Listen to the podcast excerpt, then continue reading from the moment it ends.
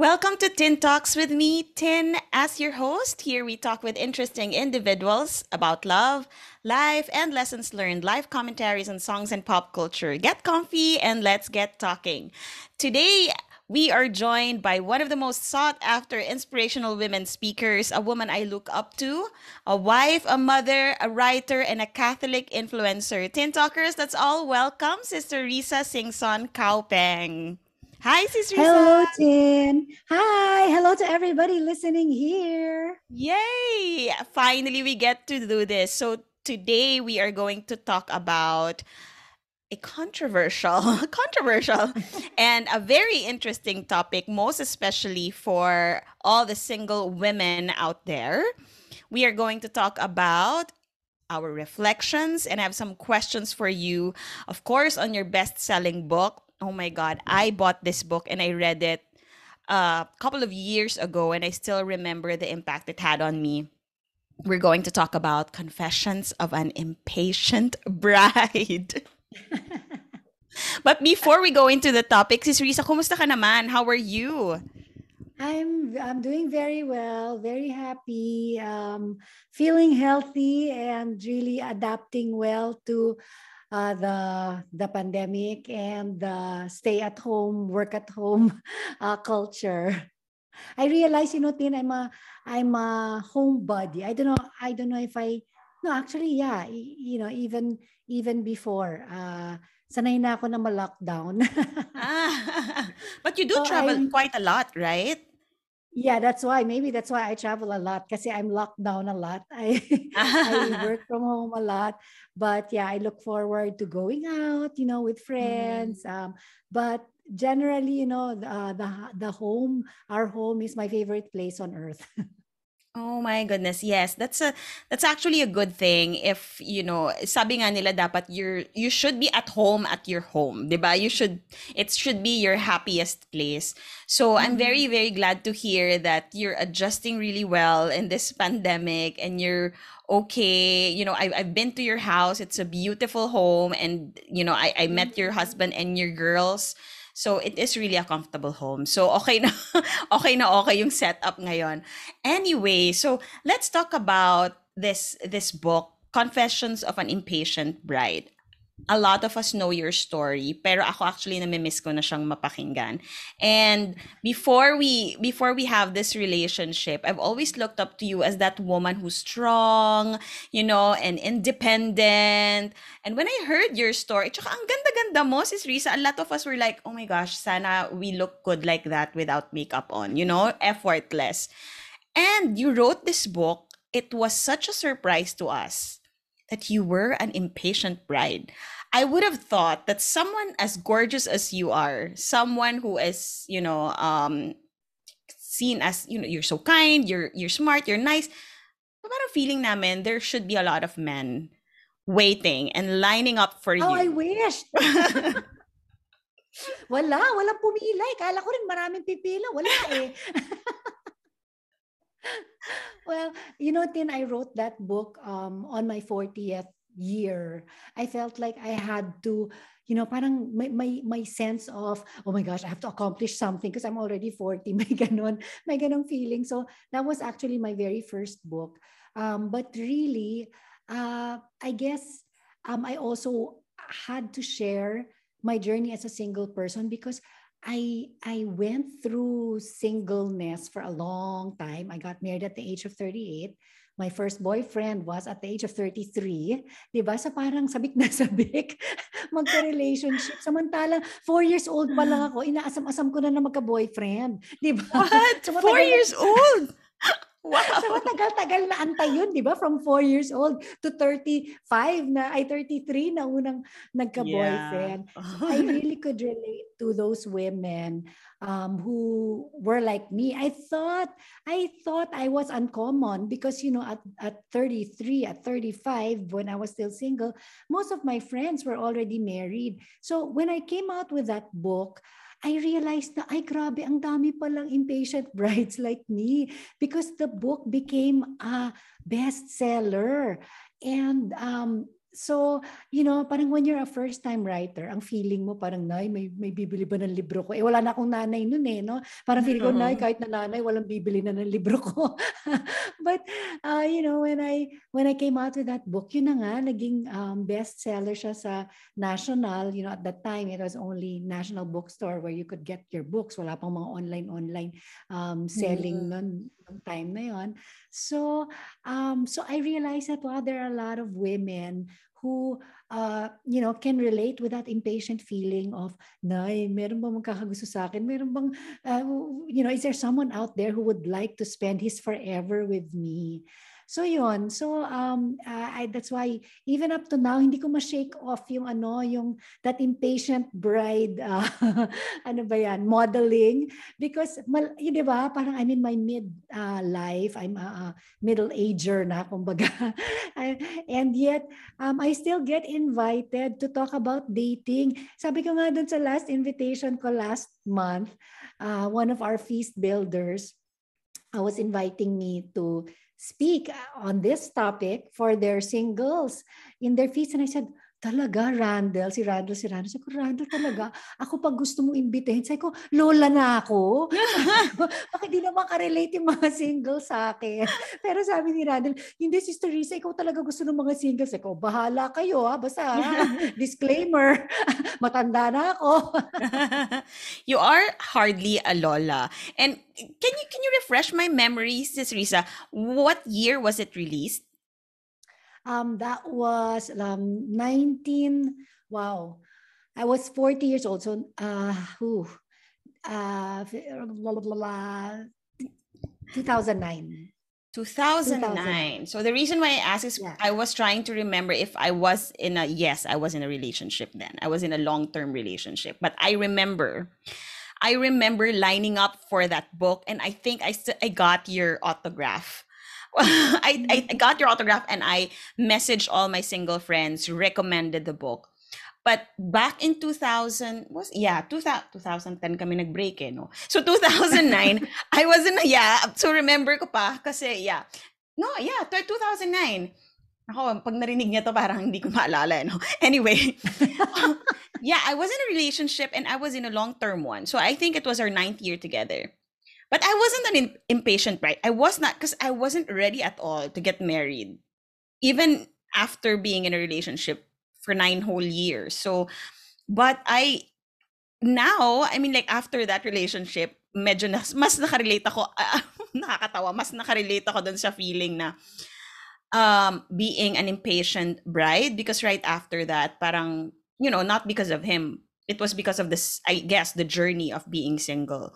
So now, um, you mentioned you wrote that when you were in your 40s. You were married at 38. And 38. at that age, di ba, parang, I think my mom was married at 24. So I thought I was going to be married at 24 also. 38 is considered old now. So I feel so old. Alam mo ba, Tin, when my eldest sister, she's a doctor, when she got married, she we were crying in church when she was um, you know, walking down the aisle. Kasi sabi namin, ang tanda-tanda na niya, buti nakapag-asawa pa siya. And when I look back, she was 33 when she got married. Oh and I, na umiiyak at her, would get married at the age of 38, would you believe? So, yeah. Yeah, and you were in the community. Now kasi, 'di ba, when I, when when you think about this, we we are all aware of the norms of the relationship now. Like you and I, I'm just gonna, you know, the just gonna say it. People are like, you know, it's it's a norm to be physical, to be intimate. Uh, it's such a like it's such a normal thing. And it's even in a sexual relationship, no? Kahit na friends nga, yeah. eh, Friends with benefits. Yeah. yeah.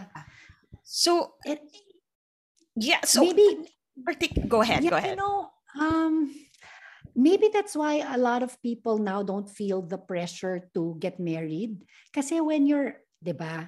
Kumbaga, eh, kung hindi ka na nagugutom, but hindi ka na sabik sa pagkain kumbaga 'di ba so um if you if you're already in a sexual relationship um, maybe that, that that that's one of the things I see, no, na especially for the men, maybe for the men, parang walang uh, compulsion to get married kasi they get they get na naman what they want without being committed, 'di ba? Mm-hmm. Uh, kasi marriage um, it really entails uh, it's really a commitment. It's a lifetime commitment. And I remember Chris, uh, the impatient bride in me was kind of like pressuring him na parang, oy, ano ba, wala ka bang balak sa akin? Kasi, you know, tumatanda na ako, I want to have kids. And kung, kung hindi ka pa ready at or hindi ka pa decided, eh, ano mo na, let me move on because my, my clock is running, parang ganyan.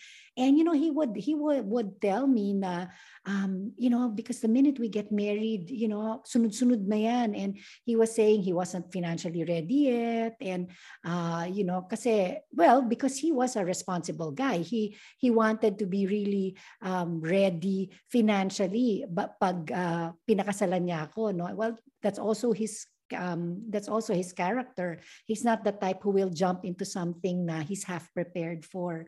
So, um, so that, that's why, uh, you know, maybe some guys will don't feel the compulsion to, uh, you know, parang, uh, come on, let's get married. Kasi nakukuha na nga nila uh, from that girl, from their, you know, maybe from their girlfriend or, or, or from other sources.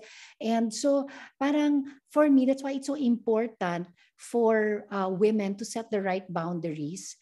Kasi um, ang hirap, uh, you know, I, I think if Chris and I had a sexual relationship before we got married. Siguro baka 40 na inabot ako, hindi pa rin siya ready. ba? Mm-hmm. Kasi he can always, you know, postpone and postpone and postpone it, you know. Um, but but so that's why I always tell women, you know, don't ano, don't shortchange yourself. Um, don't don't give what is, you know, if you're just um, in a boyfriend girlfriend relationship, just give you know what that guy signed up signed himself up for Kasi ikaw ang lugi kapag you give more than what you signed up for, di ba? So when women, when single women come to me and they ask me, ah, ayaw ako, bakit yung, yung boyfriend ko, ayaw akong uh, pakasalan? And then, uh, you know, she tells me that they have a sexual relationship already. I say, well, that could be one of the reasons. Kasi um, di na siya nagmamadali, nakuha ka niya. Nakuha ka na niya na walang, ano, you know, walang, without having to put a ring on the finger, di ba? So um, that's that's one of the things that I always uh, tell single women. Let's talk about setting boundaries. Okay, before setting boundaries pala, how do you prepare yourself? Like, you know, being single, we've heard a lot of these things like, oh, enjoy, ganyan. But there comes a time, like for most of us, I'm in my late 30s, you know, you're just thinking, oh my gosh, bakit wala pa siya? Or like, how do you, you not fight, I guess, the urge to just, you know, want it because I've been through a lot of seasons. Like when I broke up with my ex, then I was just so happy being free. I enjoyed my life to the full. I enjoyed being single. And then there comes a time where and you just, you know, see people holding hands, friends getting married, you get invited to weddings, binyag, lahat na. First birthday, second birthday, third birthday. You know, parang mga, oh, nakatatlo na siya Asa na Lord, baka naman. Alam mo yon nandun ka na sa point na yon. And plus your hormones, because you're aging, right? So, I mean, how do you deal with all that? Yeah, yeah, you really have to channel your energies to something that's productive. Um, you know, uh, that's why that's why you know I'm so thankful that we have community. Kasi you have first of all, you have companions in the journey. Hindi lang ikaw yung, uh, alam mo yun, pag naubos na yung barkada mo na naging, naging uh, bridesmaid ka na nilang lahat, di ba? Tapos wala ka ng uh, kapartner dun sa barkada mo na single, parang feeling so left out ka na. Pero when you're in community, meron at meron kang uh, mahahanap na uh, kagaya mo. So, and then it also gives us, uh, you know, um, lots of opportunities to uh, serve the Lord. Uh, and um, go out of ourselves. I think, you know, me, my my worst moments, my my lowest points were the times when I would be navel gazing. Kasi syempre, pag ikaw lang, nakatingin ka lang sa sarili mo, ikaw at ikaw lang, talagang maawa ka sa sarili mo eh, di ba? Isipin mo, Lord, totoo ka ba? Nakikinig ka ba sa mga prayers ko? Kung mahal mo ako, bakit hindi mo ako pagbigyan? Isang lalaki lang naman yan. 7 billion ng tao sa mundo. Di ba? Exactly. Kaya mo naman yan. di ba?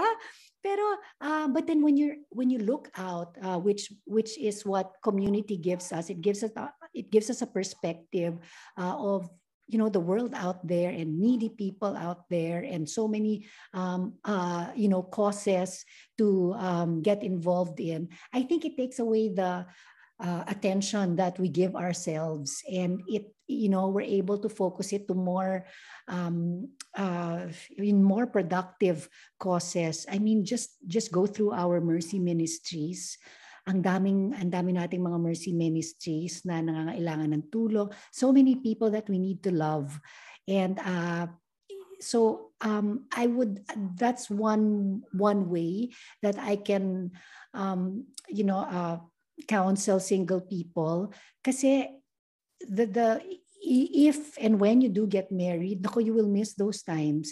You will miss the times when you can, yung, yung gusto mong mag-emote, mag-isa, ay nako, mamimiss mo yan. Kasi nasa banyo ka na nga lang, nasa trono ka na, nasa most private, supposedly, you know, place in on earth ka na, pero may bubukas pa rin ng, ng pinto, tapos mga mama, what are you doing? You know, when I, when I had my girls, nakutin as in, kasi my, our, our bathrooms, are glass glass yung mga showers namin. I've had times when I would be taking a bath and my toddler would put her little chair right there dun sa may glass and she would watch me shower. Siyempre ako hindi ko siya mapalabas eh, kasi basang-basa ako, di ba? May shampoo ka sa buhok. Di ba? She would just Mama, I'm watching. Di ba parang ako, utang na loob, privacy. Lord, pwede ba? So, I would, you know, I would do all sorts of, tapos mga ano, yung mga, nung nauso yung frozen, yung, yung magnanak, magnanak sa pinto, tapos ano yun? ano nga yung song sa frozen, di ba? Yung mga ganyan. Sabihin ko, no, what's the password? What's the password? But really, these are these are things that you will miss when you have you know when you're married or when you have um, your own you, when you have children. So uh, parang I, I always uh, would tell single people nako yung singleness ano yan it's a temporary uh, mm. time season of your life. But yung marriage yun ang permanent kasi lifetime na yun. Yeah. What will you tell someone who's discerning? You know um, what will you tell someone who's discerning if she's for marriage or for single blessedness? What is your recommendation for discernment? Yeah, you know, if you're discerning for your state of life, um, I I'd encourage you to interview married people and single people, yung mga single people na ano, na single for life, whether they're religious or um, consecrated single people or just, you know, um, lay single people who've dedicated their lives to the Lord. Um, I think it's a it's a good way to really kind of like sort sort out your um, desires. Um, kasi when you, you know, parang when you talk to married people and then you hear na okay this the, the, these are the pluses and the minuses of being married. Baka mapaisip ka ay hindi pala para sa akin yung married life 'di ba? Or like when you talk to um, religious um, people and then you you know maybe they'll light a fire inside you and you say wow maybe you know maybe I've never really explored it but maybe religious life is something I should look into 'di ba? So something like that. So um uh, most of us, 99% of people are really for married life, di ba? Um, yung mga natatawag naman to religious life uh, is a very, very small percentage compared to those who get married. Um, so if you feel like you have a calling to be single, you know, why don't you, you know, go go through a search in or or talk to a um, a nun or a, a you know, mother superior or something. I mean, explore or maybe just third order, diba? Explore uh, the the different um, options that you have uh, for you because ano eh um if you're single uh especially if you're single for life um I would think you know I would think that um staying in a staying in a you know living with other single people like you would be uh easier beneficial you know parang mas may may, may companions ka on the journey. That's a great great suggestion. So okay mag-interview. Okay nga yun ano just to know. But is there like did you go through a specific process? Ah okay. Um for when, yourself. when, yeah Kasi during that time in the uh, community where I used to uh, belong to before I came to Light of Jesus, we really had a discernment process whether you like to be married or not. Parang 100% everybody has to go through the discernment process. But later on, um, you know, we said nga na since most, you know, uh, majority of people are are really for marriage, edi ang mag-discern na lang yung mga feeling nila na may calling sila to be single. But this is, you know, in a nutshell, this is what I went through. Um, so I had a an elder in the community and uh, we discerned together. I would pray for messages. I would ask the Lord to um, speak to me and I like even had a discernment folder. I would file all the messages and the reflections that I had, mga mga um, you know Bible verses and even readings or or uh, reflections na nabasa ko sa iba and how it uh, you know spoke to my heart and what I thought the Lord would was speaking to me uh, about my state of life through this reading. So, and then I would um, consult it with my elders. So, um, based on those things, um, based on those um, that that uh, those prayers and the discernment, then um, the the elders guided me na ah, okay pang for marriage ka parang ganon. So i guess that's um something that you can also do if there are people out there who want to discern their state of life.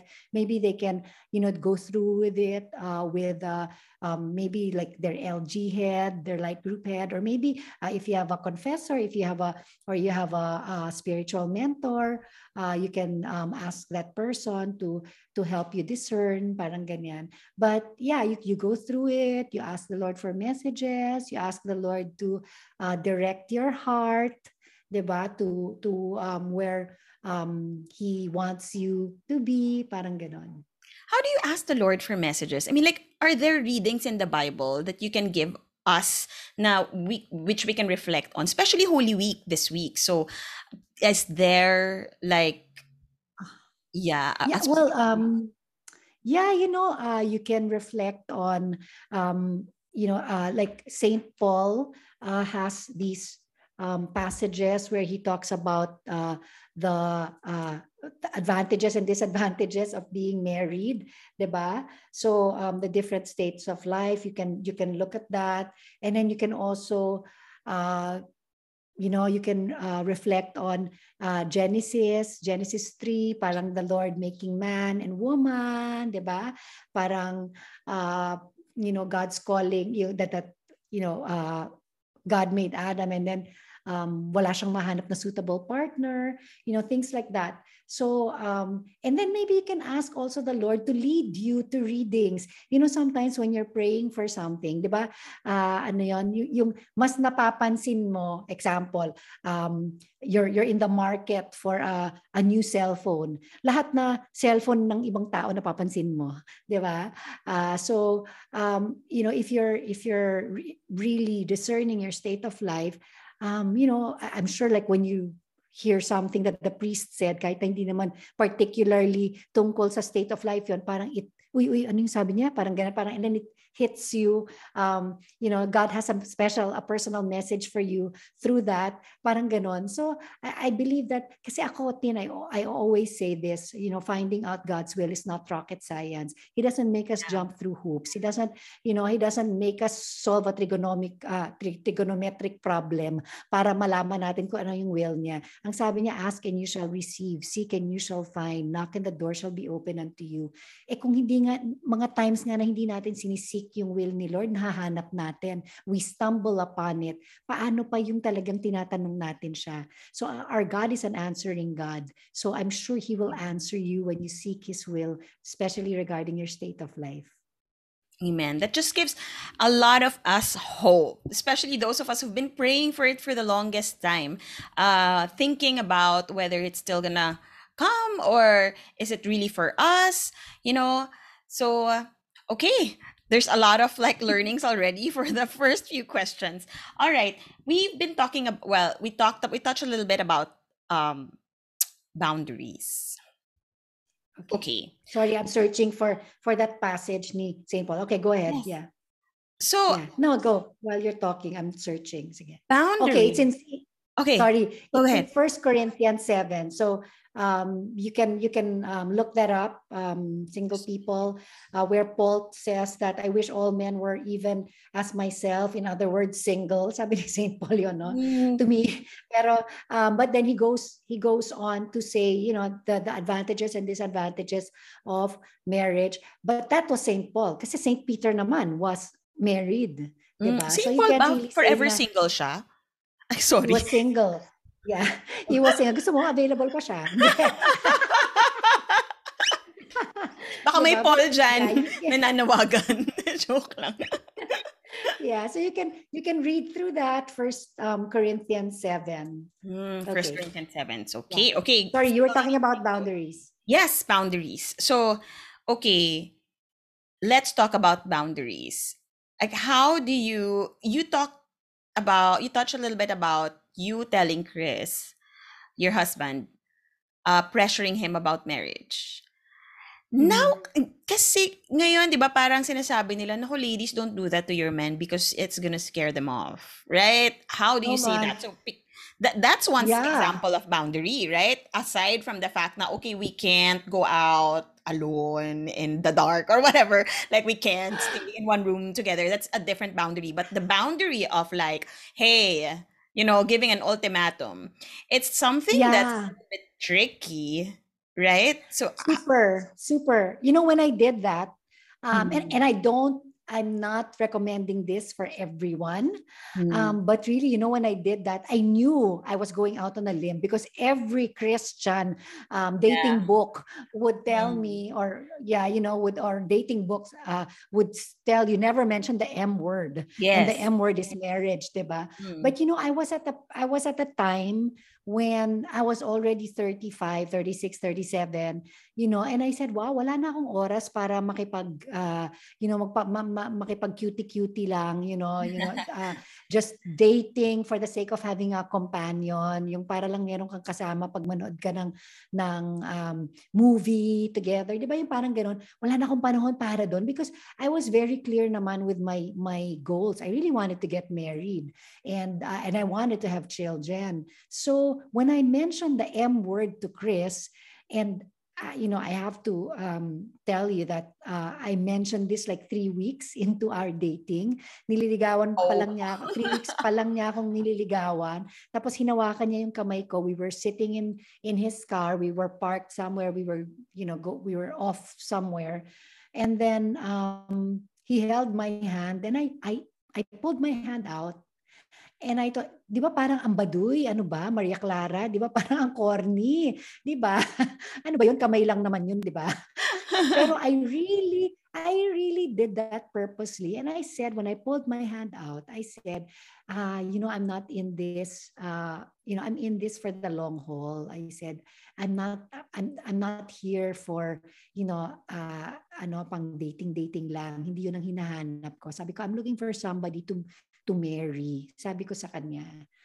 So at least, I, I, it, I was ready to turn him off. Kasi that's what dating books would say. Eh. You know, when you mention the M word too early, you're gonna turn off the guy. Yeah. But I was at that point when I wanted to turn off guys. Kasi I wanted, I, I was looking for the one. I was looking for the one who was willing to commit.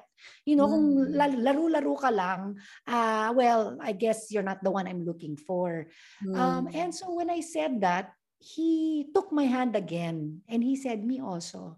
I'm in this for the long haul. So at least clear. Clear, di ba?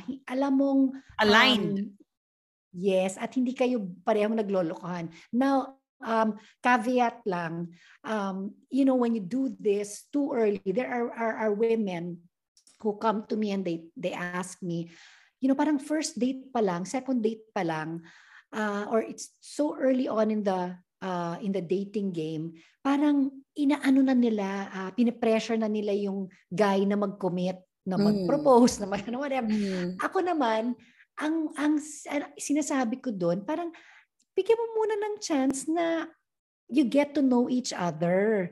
Kasi syempre, you, you, it takes time rin to get to know each other. ba diba? So kung masyadong early on in the game, actually three weeks was early on in the game, but I, ewan ko, my point was at that time, if you wanna get to know me, oh, let's get to know each other. Wala munang physical. ba diba? Yun yun eh. I guess yun yung boundary that I wanted to set. You wanna get to know me. We cannot get to know each other kung ay, di ba? Um, ano na, um, physically involved na kayo. Kasi there's so many issues that get muddled. Nabubulag ka when you're this close to the person you wanna get to know, di ba?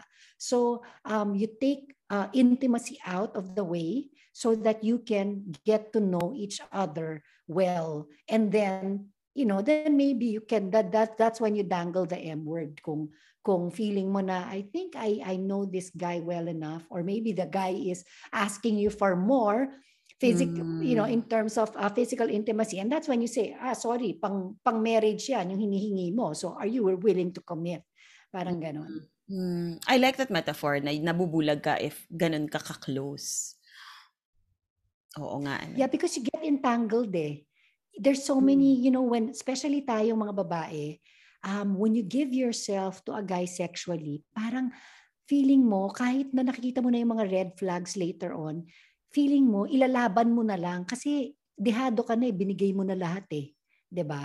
Right. So parang feeling mo na lang, I just have to make this work because I, oh, I'm so invested in it already. Mm. Um, you don't have the freedom of choice anymore hmm. because mm. you've you know, kumbaga sa poker, inall in mo na, 'di ba? Mm. So talo ka na if you walk away, parang ganon. So that's why it it um gives you more leverage when you're um you know, when you keep your cards close kasi mm. uh, you can walk away anytime. Wala kang uh, you know, you didn't leave a part of yourself with that person. Okay. I will have to go to the questions because I asked several of my friends before uh, this this record this episode uh, if they have questions for you. So I'm gonna go on this particular question because you touched upon it already. So what if, diba, the physical intimacy we're talking about that. But what if, yun nga, um, what if you've already done it? You've already done it, and mm. you know, medyo my expectation na din of some sort on the next relationship? Yeah. or how can you how can you ano ba itong paka-phrase niya? How can you lessen the guilt? Or okay. tama ba yung question yeah. lessen how do you correct? How yeah, do you correct? yun more, siguro that's, that's the question. How do you correct a situation that already went out of bounds? Yes. Ako um there's such a thing as second virginity in hmm. the sense that you know you can always say no. Say no um, now. And you know if you if let's say you're still with the same person you've been doing it before and mm-hmm. then now the lord gives you a conviction. So uh, repent. If you're a catholic go to go to confession. And then then talk to your talk talk to your boyfriend talk to your girlfriend and say that you know what? I have um you know i realize that this is what what we've been doing is a sin and i don't want to you know i don't want to keep doing this. I don't want to keep committing this sin. So um parang from now on you know let's uh i'm setting the boundary hanggang dito lang.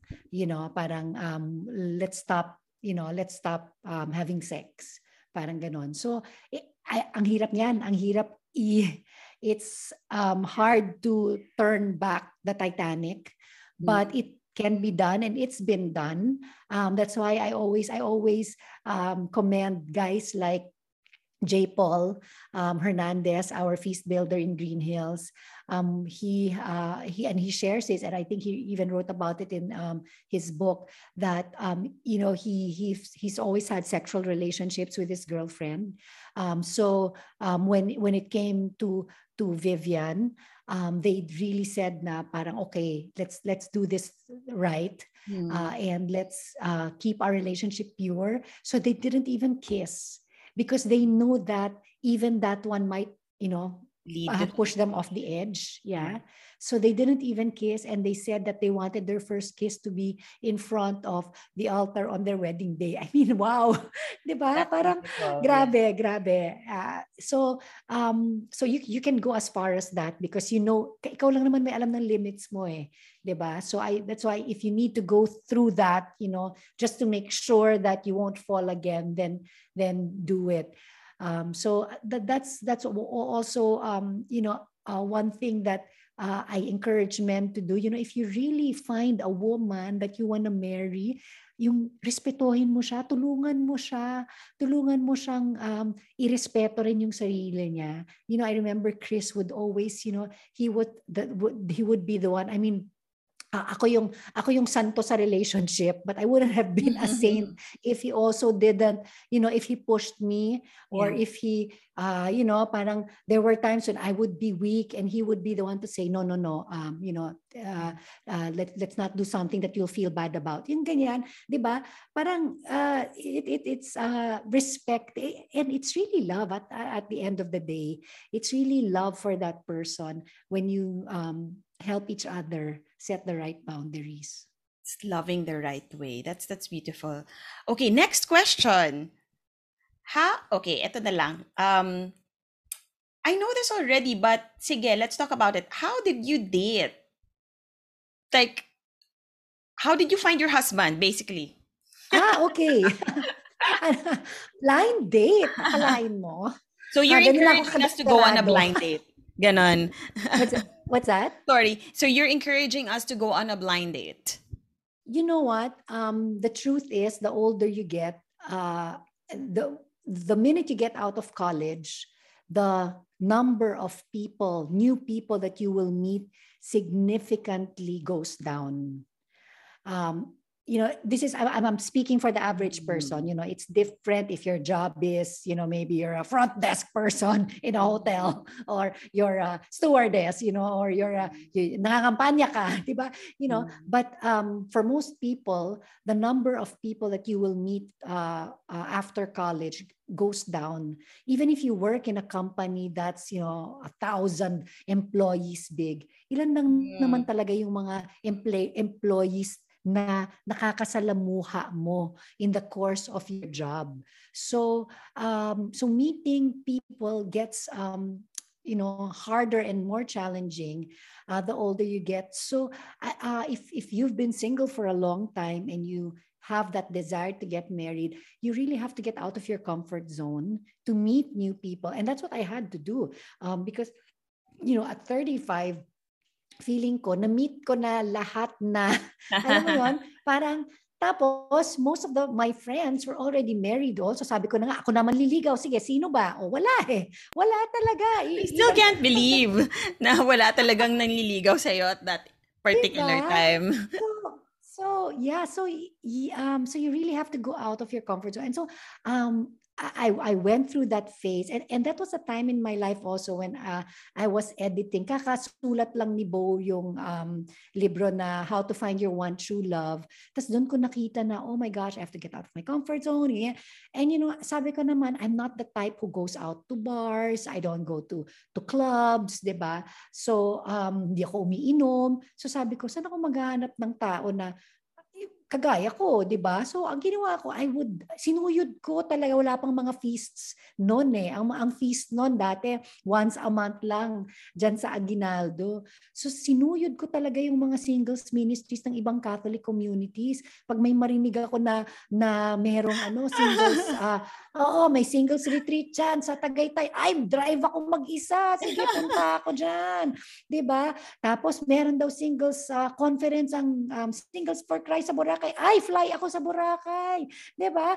Talagang I really Wow. I really Intentional. had to Yeah, very intentional. So when I um so yung ano, yung uh blind dating was so out of my my comfort zone. Siyempre, noong mga panahon na yun, wala pa namang mga online dating, wala pang mga apps, you know. Um, but now, that's really where people meet um, each other online. So, uh, you know, people ask me, um, Risa, okay lang ba mag, ano, mag uh, uh, dating app and stuff like Yeah. that or meeting people online? And I say, well, that's how people meet now. You know, it's okay. You just make sure that you you observe the, you know, um, uh, you, uh, the rules of privacy make sure you protect your your privacy. You you uh, vet uh, the people that you meet para siguradong uh, totoong tao ba yan? Hindi ka ma-scam uh, talaga bang single yan? Di ba? And Mm. and that that person um, is really what he says he is because it's so easy now to make yourself look like so I mean come on just watch uh ano yun the Tinder swindler Tinder okay? Uh, and, and and you'll know 'di ba so um so meet people online but also try to look for common friends. Yung mga uh, people you know who know that person personally um, who would vouch for them 'di ba so it Mm. takes um uh, it takes an effort but i you know we had to do that before we didn't even have facebook during our time 'di ba so i think it should be easier to do now That's true. That's true. It's a, I still can't decide whether it's more complicated to date now or before. Parang it's more complicated, lalo na with the pandemic. I think yeah, I think it's it's ano, I think it's uh everything as in anything there are um con pros and cons. So you just got to work with what you have. Yeah. So how did you know that? Okay, the next question is how did you know na the one na yung husband mo? Okay, um I, I was asking my sisters. Again, this is where it's it's important to uh, talk to married people, di ba? I was asking my sisters because at that point all, three of them were already married. Even if I wasn't the youngest, my even my youngest sister was already married then. And I was I would ask them, how did you know that he was the one? Hmm. And you know, ang sagot nila sa akin, "Ay, you'll know that you'll know that you'll know. Yeah, napaka-helpful ng sa mga sagot nyo, 'di ba? But um, I was then with a guy na that, that wasn't Chris yet. And then I realized na because I I didn't know, I couldn't tell kung Hmm. kung ah, ah, how do I know na siya nga, 'di ba? I couldn't. Uh, and so uh, when when I met um, Chris, then I realized, oh, yun pala yung sabi nilang, you'll know that you'll know that you'll know. Hmm. Parang Hmm. meron lang, basta yung, yung na-feel mo lang na, uy, I can see myself spending uh, the rest of my life with this guy. I can see myself waking up every day. Tapos ito, ito yung mukha na makikita ko kahit na bad breath pa yan, kahit naka, nakatayo yung buhok niya. Parang nakikita ko yung sarili ko na uh, I'm waking up beside this guy for the rest of my life. You'll know when you know. Okay, so ikaw lang din Yeah. talaga ang makakapagsabi. Plus, of course, prayers, no? Yeah, of course. Goes When you without were wait- saying. Yeah, when you were waiting, eto eh, eto to, hindi ko alam kung, kung alam mo to si Risa, yung, uy, prayer reveal naman dyan. Uy, this is, this is a running joke now on social media, right? When, whenever people would post about their new boyfriend or some are into the foreigner type, di ba? Uy, may, ang tawag nila dyan, afam. Uy, may afam siya. Sa prayer reveal naman dyan. Ang tanong dito, nag-novena ka daw ba? If yes, which Mm. one? So, novena reveal naman. okay. Um, I don't recall um, actually praying a particular novena, but I remember because at that time I lived in our center in New Manila, and if I'm not mistaken, yung um, simbahan sa sa New Manila, uh, Mount Carmel, yung yung santo sa kanan si Papa Joseph yun eh. I would eh, every day sa misa, luluhod ako doon. Papa Joseph. 'Di ba? I would I would really pray to um Saint Joseph and I would also wow, be on my knees uh every night asking God really to to send him, to send the one. So that, that was years and years and years of prayer. Kaya minsan sinasabi ko kay Chris, grabe ka ha. Kunyari minsan parang, uh, oh, tara na, ano ba? Ano ba? Hindi ka pa tapos? Parang, you know, he'll say something that na impatient siya or, ah, I can't wait anymore. Tapos sasabihin ko sa kanya, talaga? Dadramahan ko siya. Sabi ko, ang tagal kitang inantay, tapos ngayon five minutes lang, di mo ako maantay. Ganyan ko siya. di ba? Pero years and years yon na, na niluluhuran ko talaga, tsaka dinadasalan ko. So pray to Saint Joseph because uh, he's a patron saint of um, fathers and uh, good marriages, di ba? And um, there's also Google it. I saw uh, Google nyo yung ano mga patron saints for single for single people. Uh, maraming mga santo dyan na you can pray to. May mga novenas to help you find the one. so Saint Joseph, what was your prayer? Can you share with us your Ayun. specific prayer? Yeah, I would pray Saint Joseph, padala mo na siya, yung kagaya mo, yung yung um, good father, good provider. Ganyan. Tapos meron akong isang nabasa na ano to, uh, joke na joke or totoo na every night daw she would put a pair of men's uh, trousers by her uh, bed and she would pray lord fill these trousers with a with a man yung gano'n diba? oh my god okay can you can you hear me may napindot ata ako sa mic yeah Yeah, okay. Oh fine. my God, that's hilarious. trousers by the bedside. Okay, we just need to clarify that, Sis Risa, because the Basque Catholics, we don't pray to the saints. We ask mm-hmm. for their intercession. Intercession. So, okay, yeah. okay. Right. Yeah. So, yes, meron akong sleeping Saint Joseph dito. Ah, I gifted you uh, with a sleeping Saint Joseph. Yeah. Oy, oh. Ako nang ano sa'yo, pakilagay naman doon si Risa, my husband. lalagay ko, lalagay ko. Uy, yung mga nilagay ko sa ilalim no, nag-grant, ha? Oo, sige palagay naman po. Baka ikaw pala ang aking ano. ikaw pala ang aking angel. Ikaw pala yung ano ko. Um, anong tawag doon? Lucky Intercessor. Intercessor. Those, okay. So, I think we got more than what we've actually asked for in this particular episode. So, when you were talking about being an impatient bride, what helped you to be patient? Hmm. Or or were you forever impatient while you were waiting? I was forever impatient, but you know what helped me were the sisters that were on the journey with me. Yung mga single sisters na nakasama ko na pare-pareho kami impatient and longing, 'di ba? So that's why I say talaga it's so important na you have companions on the journey mm. kasi it it um you learn from each other 'di ba? You you yung message ni Lord dun sa kabila uh, ano rin na, na tatanggap mo din, 'di ba? The mm-hmm. burden is is divided and the joy is multiplied. Amen. It's really the support group. Shout out to my girls. Hi, Jen J and Lala.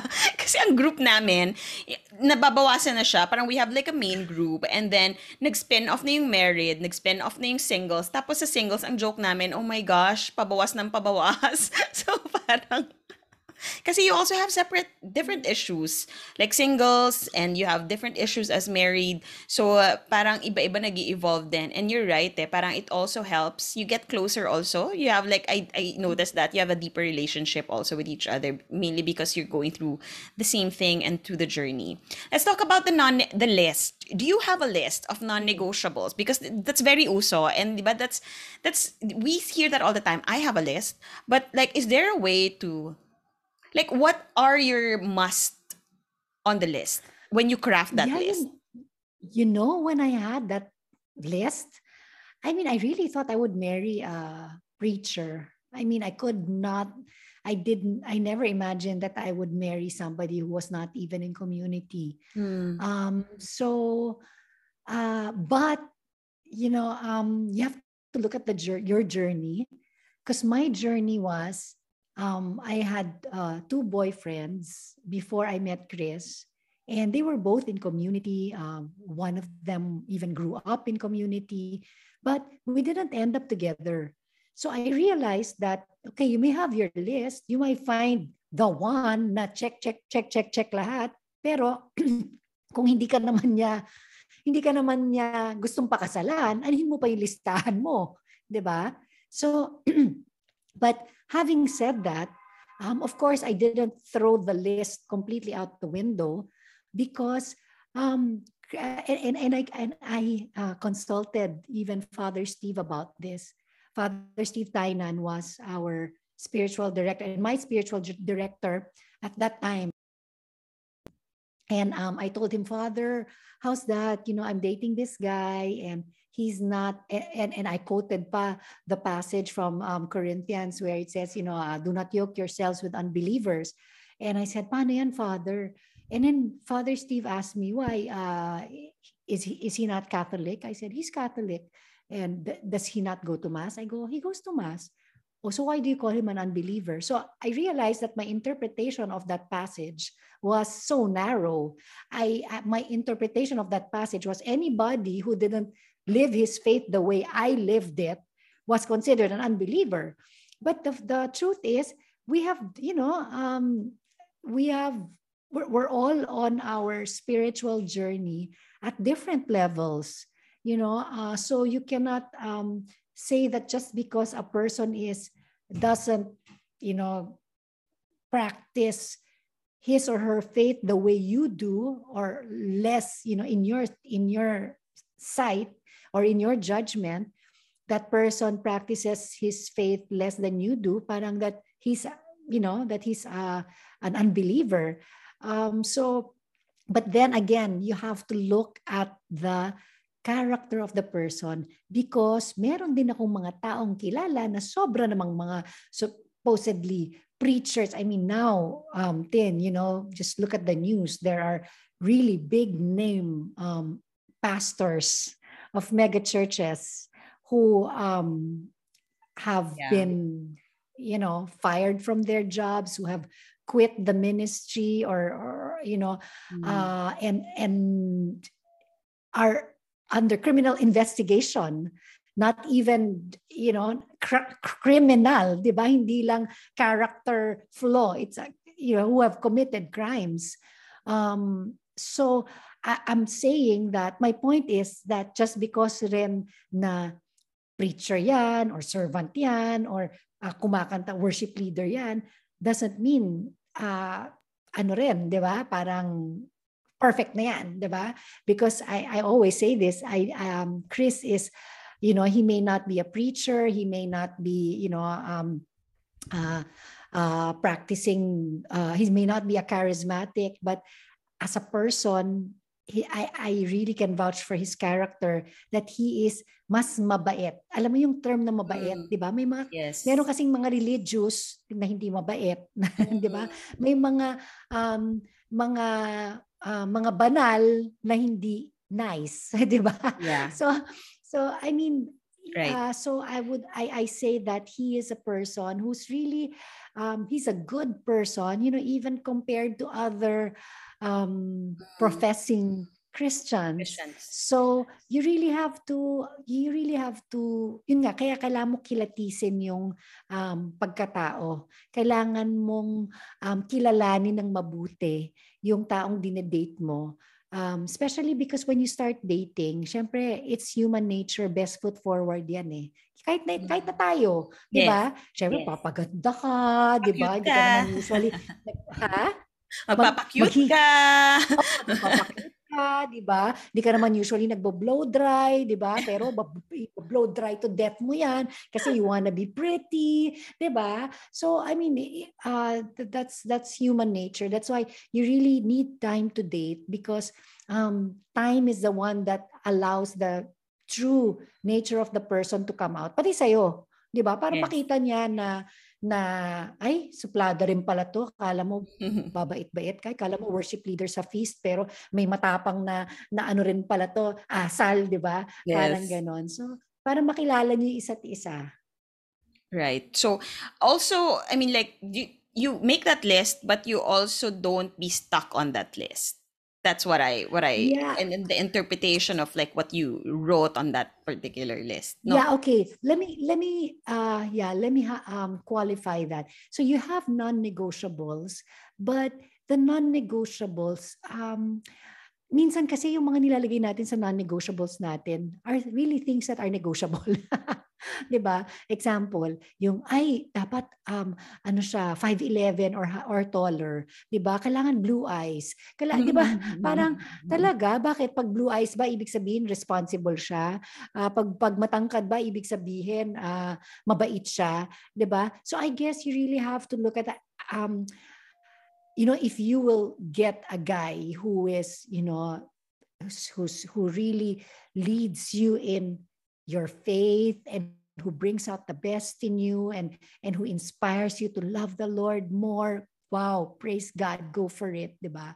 Um, but I'm saying na sometimes, you know, sometimes our our uh, mold for what that you know godly person looks like may not exactly fit the mold of the person that God sends you.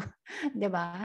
So, um, yun lang, mulat lang dapat, you know, um, be, uh, enter, uh, sabi nila, 'di ba, when you um, date, enter with both wide, uh, with both eyes wide open.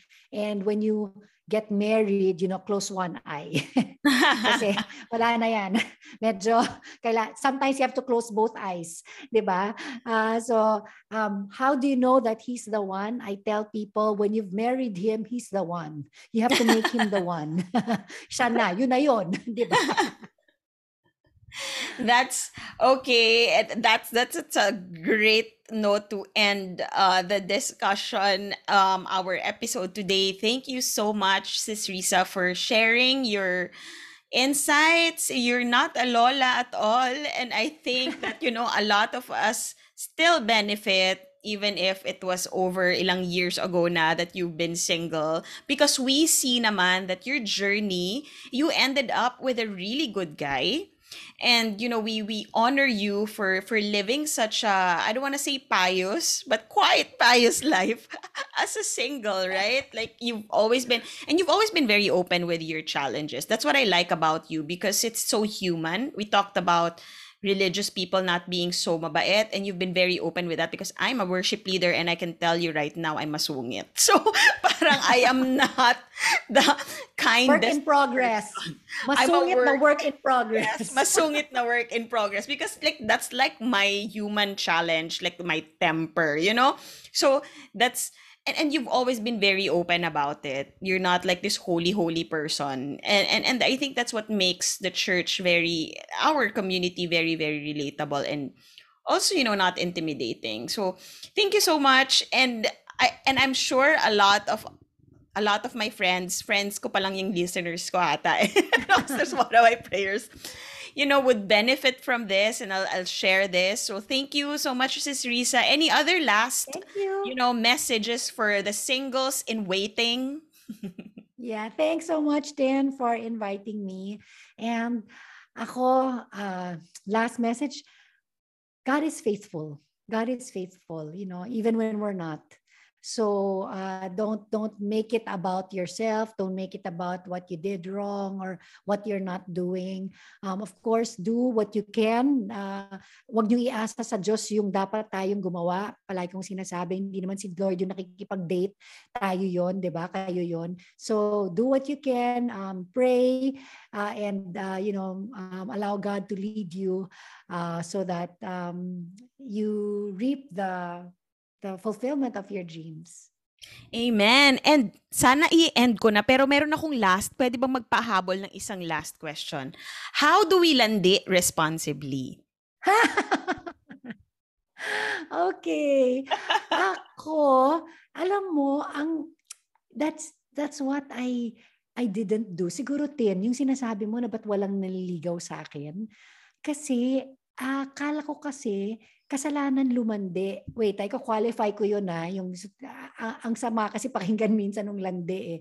Pero I thought that you know, like when a guy looks at me, parang kala ko, ay, dapat niya ako titingin kasi baka isipin niya may gusto ko sa kanya. Kahit na gustong gusto ko naman siya. ba diba?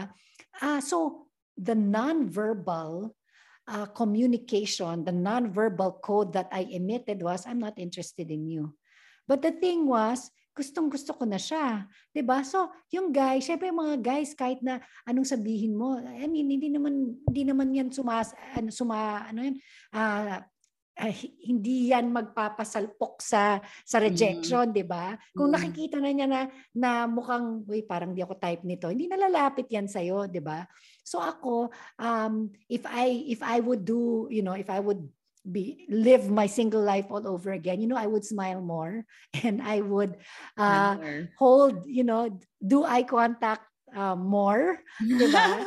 Para to, just to let people, especially guys, um, just to let them see na, uy, approachable ako, huwag kang matakot. Pwede mo akong kausapin, di ba? Parang gano'n. Um, one last kwento, and I, I've, I've said this before. You know, when I was married already, I did a, I did a um, mission trip to Indonesia. And uh, I was alone on that trip. Uh, and so on the airplane, uh, you know, these nakasabay ko this team of um, guys. They were so tall, and they were one of them was holding a, a trophy. So, and they were all Filipinos. It, this was from um, Jakarta going back to Manila. So, na-curious lang ako. Uh, um, when we were deplaning, I just asked the guy who was part of that ano, team, sabi ko lang, oh, what, what team are you part of? Ganyan, "Well, what- what's your team about? You know, I wanted to know what sport they were in. And so he started telling me, oh yeah, we're ano, um, you know, we're a basketball team for 40 somethings and we competed and we won. Oh, wow, great, congratulations. Ganyan. And then, you know, paglabas namin, dire-diretso, lakad, hanggang mga, ano, by the time we reached the airport, Aba, he was asking me out for breakfast na. And I had to tell him, no, I'm I'm happily married. I have kids. And then he said, that's okay. And I'm like, oh my God, no, it's not okay. It's not okay for my husband. And it's not okay for me. You know, my my point was in all my single life, I've nobody has ever done that to me when I was single. And I realized that, you know, because when I was single, I would never dare talk to a guy Mm. to a stranger. But this time, because siguro I was married na, I was, you know, very comfortable with myself. I had kids na, you know, parang for me, walang mali siya. I was really just curious. Ano bang sport niyo? Ano ba? Anong nangyari sa inyo? Parang ganyan. Yeah. Diba? And then, and it, you know, it sent the wrong signal to the guy na skala niya siguro, I was flirting with him. yeah, diba? So, I, I guess that's just what I wanna um, tell um, single women na, you know what, it's okay to, you know, to smile, to to look available. you know, sometimes, uh, you know, we we give off um, uh, rejection vibes even Yeah. before a guy can can approach us. So, Is it okay to Um, make the first move? okay, the the ako yes for the um I read this book. I I I I've been trying to find that uh, where I read that. Meron siyang term eh na na ginamit eh. Pero parang you have um uh, one privilege, one chance to do the first move. If you do Per the guy. first move, Per yeah, guy. per guy, per guy. Pag nag-first move ka dun sa guy, tapos hindi siya kumagat, Mm. you cannot do that. Wala ka na. You're out. Mm. Ibig sabihin, not don't do a second move. Oh, kasi pag if you do a second move, parang ikaw na yung naghabol sa kanya. so, yeah, I guess, you know, you can do the first move sometimes. Uh, not really, you know, in a subtle way. Hindi yung parang talagang, hey, uh, you want, you know, can I go out with you? Hindi naman yung ganun. Hindi yung parang Korean novela, uh, K-drama style na nagpo-propose ka dun sa guy. Hindi naman ganun. Nag, nagtatapat ka ng pag-ibig mo. Hindi ganun klase. But more of like making yourself available. Yung, yung ano pa rin, subtle pa rin. Yung parang, uh, uh, you know, I have, parang, can you help me out? You know, I have this, ganyan, and baka you can help me. So it's not really, 'di ba? Para Mm. para pag mag-no siya, hindi hindi hindi niya pwedeng ipagyabang, grabe that girl asked me out and I just had to reject her, 'di ba? Parang gan- may Mm. pride ka pa rin. Buo pa rin yung yung pride mo. Parang pwede mo pa rin sabihin, bakit nagpapatulong lang naman ako? Ah? O, di ba? Feeling siya masyado. O, di ba? That's true.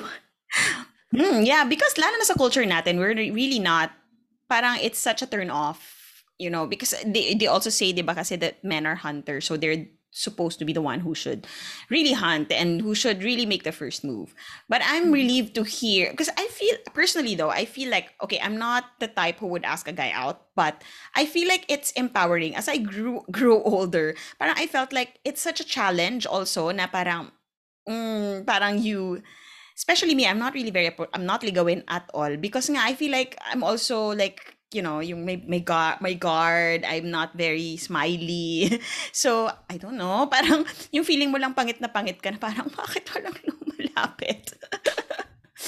yeah, but really sometimes it's just like you know, just just be yourself and say like, you know, ako ngayon talaga, ewan ko siguro dala na nga ng, ng edad ko. Yung parang di na ako nahihiya mag-comment kahit hindi ko kay kilala, di ba? Parang ma- matatawa ako, tatawa lang ako. Tapos may mga side comments ka pa, di ba? Hindi ka naman kasama sa conversation.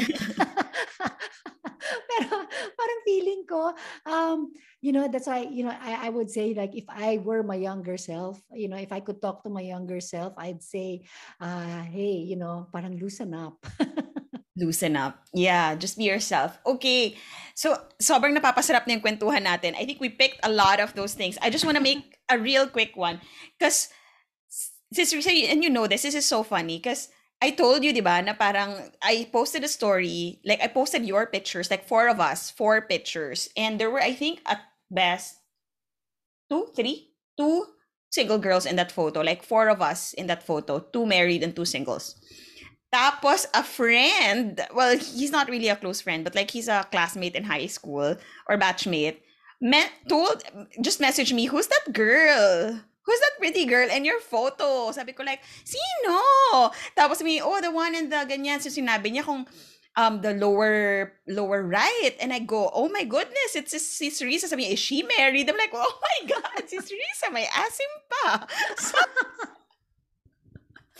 See, and and you know that's a, like in his 30s, a guy attracted to you, and you're like, oh my goodness, and I'm like, um, I'm so sorry, but yes, he's married. Didn't even ask about my other single friend. Na hindi siyempre hindi niya alam na single yon, di ba? But like, wow, si Sis Risa talaga yung gusto niya. Baka may mother issues siya. Naghahanap siya ng... naghahanap siya so. ng ano, uh, sugar mommy. Grabe. Parang, ah, ang ganda-ganda niya, sayang. Okay, bakit sayang? Married na nga siya. Hindi siya sayang. I mean, ano ba? Anyway, yon ang Marites ano natin item for the day. oh, I wish gusto ko sabihin, nasan ka nung, nung single ako? 'Di ba? So parang it made me also wish na parang oh my gosh, sana some of my friends when they post pictures of me, sana they get inquiries also. Uy, sino 'yan? Referrals, please. Sabihin Effective na, ano pala siya, yun. Na-full siya ng mga filters. no, you were like, no makeup at all, unfiltered photo, the simplest photo ever. And I'm like, wow, getting inquiries on my DM anyway, thank you so much again, Sis Risa. And, you know, um, this is such a fun episode. We've learned a lot. And um, I'm sure, you know, mamaya when I listen to this, I'm going to take note and I'm gonna read on that passage, 1 Corinthians 7. O na-memorize ko na, tama ba? 1 Corinthians 7. So, I'm just gonna go and read that that phrase. So, thank you so much again, and thank, thank you. you See you again, or okay, listen again of the next episode.